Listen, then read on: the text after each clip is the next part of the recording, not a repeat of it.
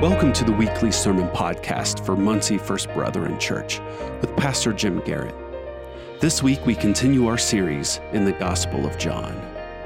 As Jesus returns to Capernaum, we are challenged, just like the Father in this story, to a level of belief to go to, trust in, and receive Jesus. Here's Pastor Garrett. You know, last week as I reflected on our discussion through um, John chapter 4 and looking at the, the, the woman at the well and realizing that in every scenario from the first century, that encounter was nothing short of scandalous. From his discussion with her, the fact that he spent time with her and talked to her, but that he first declared himself in, in, in broad terms and in very specific terms as well to be the Messiah was absolutely mind blowing. You would not have done that. You would not have had that, that, uh, that expression. He did not have it with Nicodemus in chapter 3, the religious leader. He didn't come right out and say, I'm the Messiah. In fact, he talked about the Son of Man in, a, in kind of a third person type of discussion. I want you to think about that fact that Jesus declared to her, I, and, and again, the significance, I, I won't get into it too much, but the fact that he said, the, the word he, the personal pronoun there at the end, is not in the original. It, he would have said, the one speaking, I am. That's, that's who I am. And, and would have been very reflective of what he does throughout the Gospel of John in attaching himself to the very person of God just by virtue of how he um, assigns that title to himself. And so, as a result of that, you have this, and again, I cannot, there is no way, I don't care when someone may claim that John was written because there are skeptics out there who want to say it was written way after the fact, 200 years later. It was created to, to uh, fabricate this Messiah like person of Jesus. There are even those today who will go so far as to say that Jesus never existed, that the Gospels are not accurate accounts at all. They're just creating this person and, and trying to create a story that's not there. Now, honestly, from an objective viewpoint, not a religious one, not a Christian one, not, not uh, all that subjectivity, just from an objective viewpoint, that cannot be held. But that's how skeptical and how critical some people are of, of the story. And to say that this was made up, it is ridiculous that you would include a story of Jesus talking to a Samaritan woman and declaring himself to be the Messiah to her because that would not have carried any weight at any time, at any point of history, unless it's a true account of who Jesus is, what he did, and, and the, the, the links to which he went to share God's love and the message of that love and the power of that love. And so, from this perspective, that helps us be reminded of the nature of God's promise and the provision of that promise. He spent two days with Samaritans. And we talked about the historical context that there was, there was this divide. There was, well, worse than that. It wasn't just a divide, there was antagonism between these two groups, Samaritans and Jews. For Jesus to spend two days with them, and, and again, we don't know the details. All we know is that he's doing that in, on the heels of and in response to their questions and now their belief in who he is. And you see, and, and this is where we want to see the parallel in this final story in John chapter 4. We see this levels of belief that finally get to the place where they receive who he is. And, and from, the, from the, the woman at the well, her level of belief is okay, he knows about my past, so she calls him a prophet. That's one step more than, than calling him rabbi or master like Nicodemus did. That's a term of respect, and it was typical and, and might even in some circles be called ordinary. But for her to say, You must be a prophet, was going even a step further. And that's because He knows something. He knows me. He knows about my past. But that wasn't Jesus' goal to tell her that he knew her. He wanted her to know what? Him. And so, this level of belief, he's not satisfied with just this saying, okay, I believe you're a prophet and that you know things. She begins to immediately ask about their worship practices. Who's right? She wants affirmation one way or the other. And Jesus says, I want you to know the Father's heart. This is what He's after. He's not after Mount Gerizim or Jerusalem or those practices. He is after you. He's after those who will worship in spirit and truth. Well, we know, she says, when the Messiah comes, we know that He'll reveal all these things to us. And then He says, I am. Now remember, as the disciples came back, she went running off into town and said, Hey, there's this guy. He knew everything about me, but is it possible he's the Messiah? And, and whatever we think about her, there, I read a, a, journal article this week that I happen to have um, access to that, that described this event and how dramatic it was that they came out with her. And whatever we think of her past, they at least somehow gave her some credibility because her whole situation from that social standpoint, the cultural standpoint, was very negative. Being married, you know, four or five times and and, and now being identified with a man that she's not married to, but they come with her and they even go to her and say, you know what, we believed at first, and here's the parallel levels of belief. We believed at first because you said he knew about you. Now we believe because we know about him. And this provides the backdrop for the next part of the story, the finish of this chapter. Because Jesus now is going back to Galilee. He's not, going back to uh, his, his own area. We saw in the previous verses that he told his disciples that a prophet is not welcome in his hometown, they don't want to listen. They already have their minds made up about who he is, and so they cannot see the reality of what he's offering, and they reject him based on their misconceptions. We have that problem in the West. We think we know who Jesus is, and so we miss who Jesus is. We're so smart that we, we, we have those who will say that we're not even sure Jesus existed, and we have so many people so eager to put Jesus in a box of some sort that they will latch onto those things and then be defined by their unbelief. That's exactly what we saw in the earlier chapters about this description of Jesus coming and the world hated him because it didn't fit what they wanted. It didn't fit into their, their comfort zone, and so they put him in a box of their making, and then they're defined by their unbelief. And that's where we, we saw it reinforced when Jesus said God didn't send his son to condemn the world. Why is the world condemned? Because of their unbelief. It has nothing to do with where God wants them to be because he wants them with him. The means by which that happens is through his son Jesus, but their unbelief, they cannot accept who he is. So as he comes back to Cana, remember this is where the wedding happened. And it even says this is where he turned the water into wine. There was a certain royal official. This would have been the Herod Antipas, who was in charge of that region. He would have been a part of his court, probably a Gentile. We don't know that for certain, but most likely a, a not a, a non Jewish person. And his son was sick in Capernaum.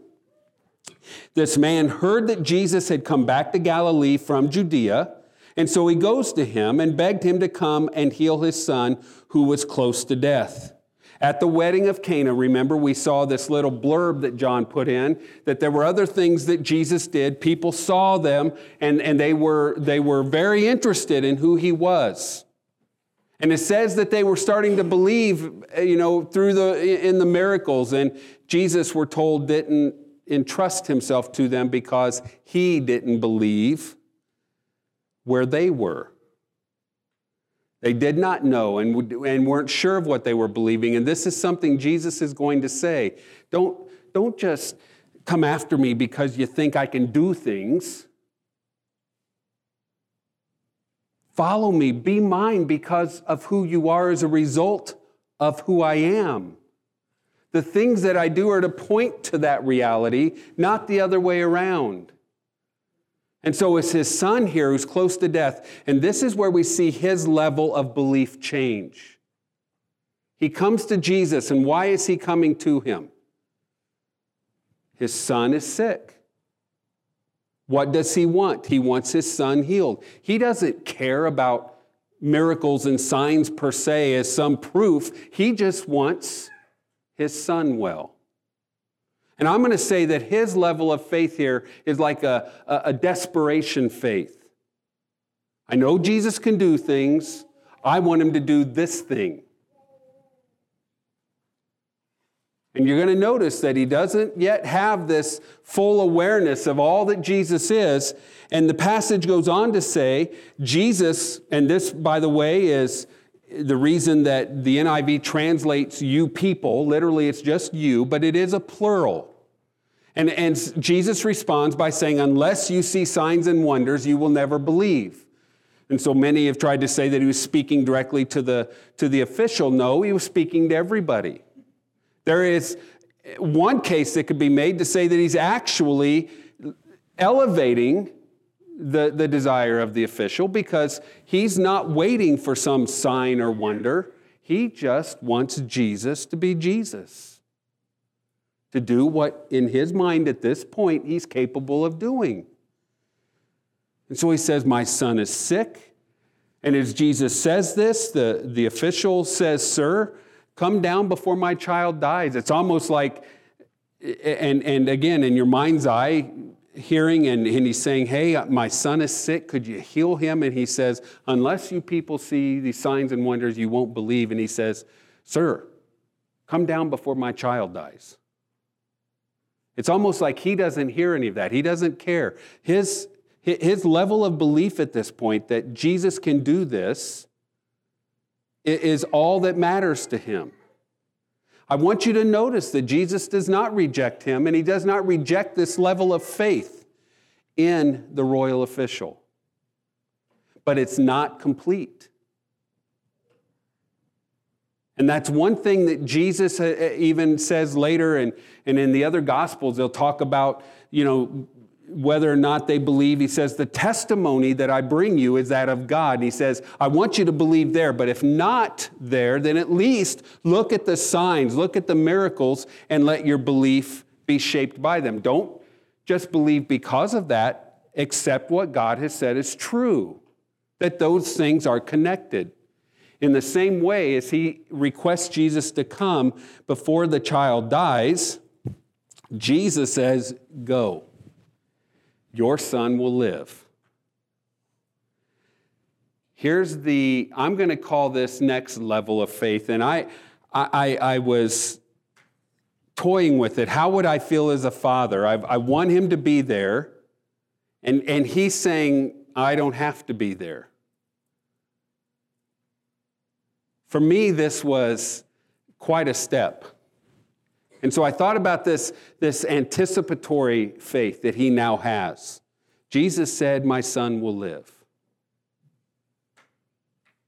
And the man took Jesus at his word and he left. Would that have been hard for you to do?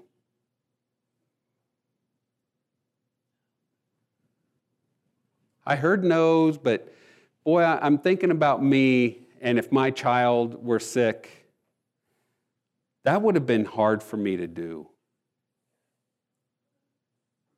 There's a part of me that would have wanted more. Because not, not fully understanding that this is all I need for Jesus to speak and it's enough. I think, I think now, I think there are these times now where I would say, yes, this, this is something I could handle and I would respond to it. I, I look at this man and I think, this, this level of faith, this move, where it moves him to this anticipation and maybe even some anxiety about, wow, is it going to happen? And we know that he has some of those doubts because when he gets there, he's still on the way, he's approaching. His servants come out and meet him with the news that his boy was living. And so he says, Well, at what time did this happen? They say, Yesterday at one in the afternoon or the seventh hour, the fever left him. And then the father realized, then the father realized that this was the exact time at which Jesus had said, Your son will live. So he and his whole household believed. Now, let me challenge you to think about what happens here. Because there was a level of belief that took him to Jesus. There was a level of belief that led him away from Jesus, but there is belief that leads us to receive Jesus. And this is the belief that brought him and his household to receive the Jesus as the Messiah. Not this, not what the world was telling them. They didn't go to somewhere else and say, "Oh, let me tell you what he did and what should we think about this?" They accepted what was presented through the spoken person or the, the words that Jesus spoke, the presentation of who he is. And I still think at this point that's still forming, but they received Jesus. And see, I think always this is something why John, remember when we went to the end of the Gospel of John and he said, This is why I'm writing this. This is why these signs, I'm, I'm giving them to you so that you will believe and through your belief have eternal life. So don't be surprised at every level that, that this is what we see being presented. And there's no other explanation. There's no other, you know, there's not an elaboration of what that means. It just says at this point, it's now settled belief. Jesus is who he says he is. From desperation to anticipation to settled. And I don't know where you might be, but if you're not settled in your belief in who Jesus is, you're not where Jesus wants you to be. That is always the goal to say, I'll take him at his word. He did in, the, in terms of just seeing his son healed, but then he did in terms of Jesus' presentation of life, eternal life. I don't think it's any accident either that Jesus does this. We'll see it in John 11 when, he, when Lazarus and, and the things going on there. We'll see it coming up when he heals people on the Sabbath day, you know, and all the religious leaders are like, How dare you heal someone on the Sabbath? How dare you tell that man to take up his mat and go home on the Sabbath?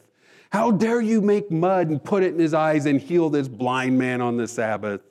I'm like, this is, it, they don't deny the healing, they just can't get Jesus out of that box.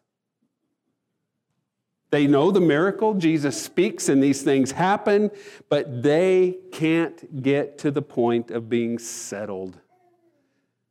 In fact, we're going to see things like in John 11, after he raises Lazarus from the dead, it'll say many people see it and they believe.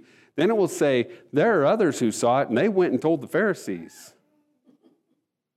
Then the Pharisees were so upset that Jesus would heal a man and bring him back to life that they sought to kill Jesus and Lazarus. What's wrong with that picture? See, I, I contend that we we live in a culture that's very much like that. I see people do more work, and scholars and those who should know better, I see them do more work to get away from who Jesus is, and they will say and do whatever, er, do with the text whatever they want in order to establish their unbelief and settle themselves there, rather than come to the place that they settled, get settled in faith in who Jesus is. And I mean, they do lots of work.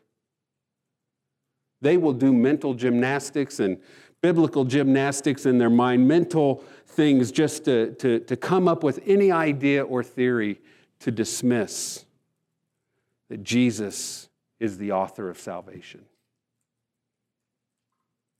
I don't know about you, but, but I, I want to be in this place where I have this settled faith in who Jesus is because that's what defines me. That's what he has given. That's the provision of the Father. And it says, This was, and by the way, he won't number them after this one. This was the second sign Jesus performed after coming from Judea to Galilee. We know there are signs, we're going to see other miracles, and I think all of them were to, to see as signs pointers, directional signs. That's kind of wrapped up and implied in that word that they're to lead you to something bigger than themselves. They're not the end all.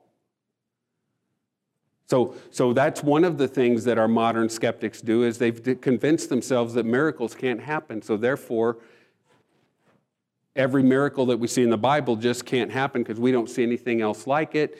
And they include the resurrection. And so, by virtue of all of those declarations, then they can say that Jesus did not accomplish on the cross what he said he accomplished. And I don't know about you. Maybe you don't buy into those things, but I think they're more prevalent than we realize. And I'm thankful for this vision this man has. He, he, it doesn't say that when Jesus said, Your son is well, he will live, he, he didn't go and, and, and you know, take a poll to see who believed and who didn't believe. He, he left, he went home. And then, when finding out that his word of health was exactly as he said and confirmed by his servants and those who took care of his household, he said, That's exactly when Jesus spoke. And therefore, this is what we will believe. And, and it became this settled faith of life. It's always a challenge for us. Are you going to be, like the song said, wise men who bring do their part, but what he's asking for is our heart? Are we going to be those who, like a shepherd, might bring our best, but what he wants is you? That's always the theme of everything that Jesus does and says. And, and I, I will bet you that when this, when this gospel was presented as, as this written testimony of Jesus. I will bet you that when they got to this part about the Samaritan woman and this nondescript royal official, I'll bet it was very tempting to say, Do we really want that information in this account? Because it sure makes it look like the plan and purpose of God through Jesus Christ is a lot bigger than we have allowed it to be, even as believers. Because what you find missing here is not the superstar, not the, not the prestige, not the person of position, but people who simply took Jesus at his word and they believed. So, whatever level, maybe you're at desperate faith, maybe you're at that searching faith like the woman at the well. Maybe you're at the place where, you know, you're, you're toying around with, well, maybe this is what it is. Are you at the settled faith place? That you'll say Jesus is who he says he is, and I believe that. That means I accept what God has provided in the person of his son. Will you move from there? And he doesn't care, just like the Samaritan woman, doesn't care where you've been, what you've been through. That offer is to you right now, right, right here at this point. Not, not clean up first, don't fix anything. He doesn't want that. He didn't ask her to do that. As she acknowledged it, in fact, that became more of an opening for Jesus to say, The one speaking to you, that's me. That's the promise. And in the same way, that's what he's saying to us. It's always a part of the total story, certainly at his birth, when we talk about him being born. But don't isolate the accounts. Don't just, you know, don't just say, well, I can take this, but, you know, I'm not sure about these things because that would have meant you wouldn't have gone home to see your son live you would have still been desperate. But it gets us to the place that we can be settled in the promise of life in Jesus Christ. Give, give your heart to Him. And if you've already done that, then right now renew that commitment and say yes. That, that's, what, that's what the choir sang about. That's what it was all about. That's the message of being His. So maybe in your settled state you feel unsettled. There's a way to fix that. Settle right back down on the foundation. I am who you say I am. We sing that song too. And that's where I want to be. Don't wait. Today is a good day. It's the best day, as a matter of fact, to get those things right. If you don't have settled faith and you want to ask questions, I invite you to ask me. Let me, let me just assure you that, that the very question itself means that God is drawing you. And all you have to do is say yes to the offer of life, the forgiveness of sins that is in Jesus. Can't wait to hear that from you. And thank you, Father, for giving us the basis to make that declaration right now, to worship you from that place, to say it as well. Thank you for Jesus. Thank you for the life that we have in Him. Thank you for allowing us to see these stories unfold that there's no magic, there's nothing uh, attached to it other than the offer of life in Jesus alone. So, Lord, right now I pray that if we have not reached that place of settled faith in the finished work of Jesus, the promise of life in Him, that right now you would tear down any wall that would keep us from getting there, from saying yes to that offer of life and love in Him. It is your love for us demonstrated in that while we were yet sinners, your Son, the Messiah, died for us. Father, that should blow us away. Right now, may it be so. We love you. We thank you for loving us. We give you all the praise. In Jesus' name, amen.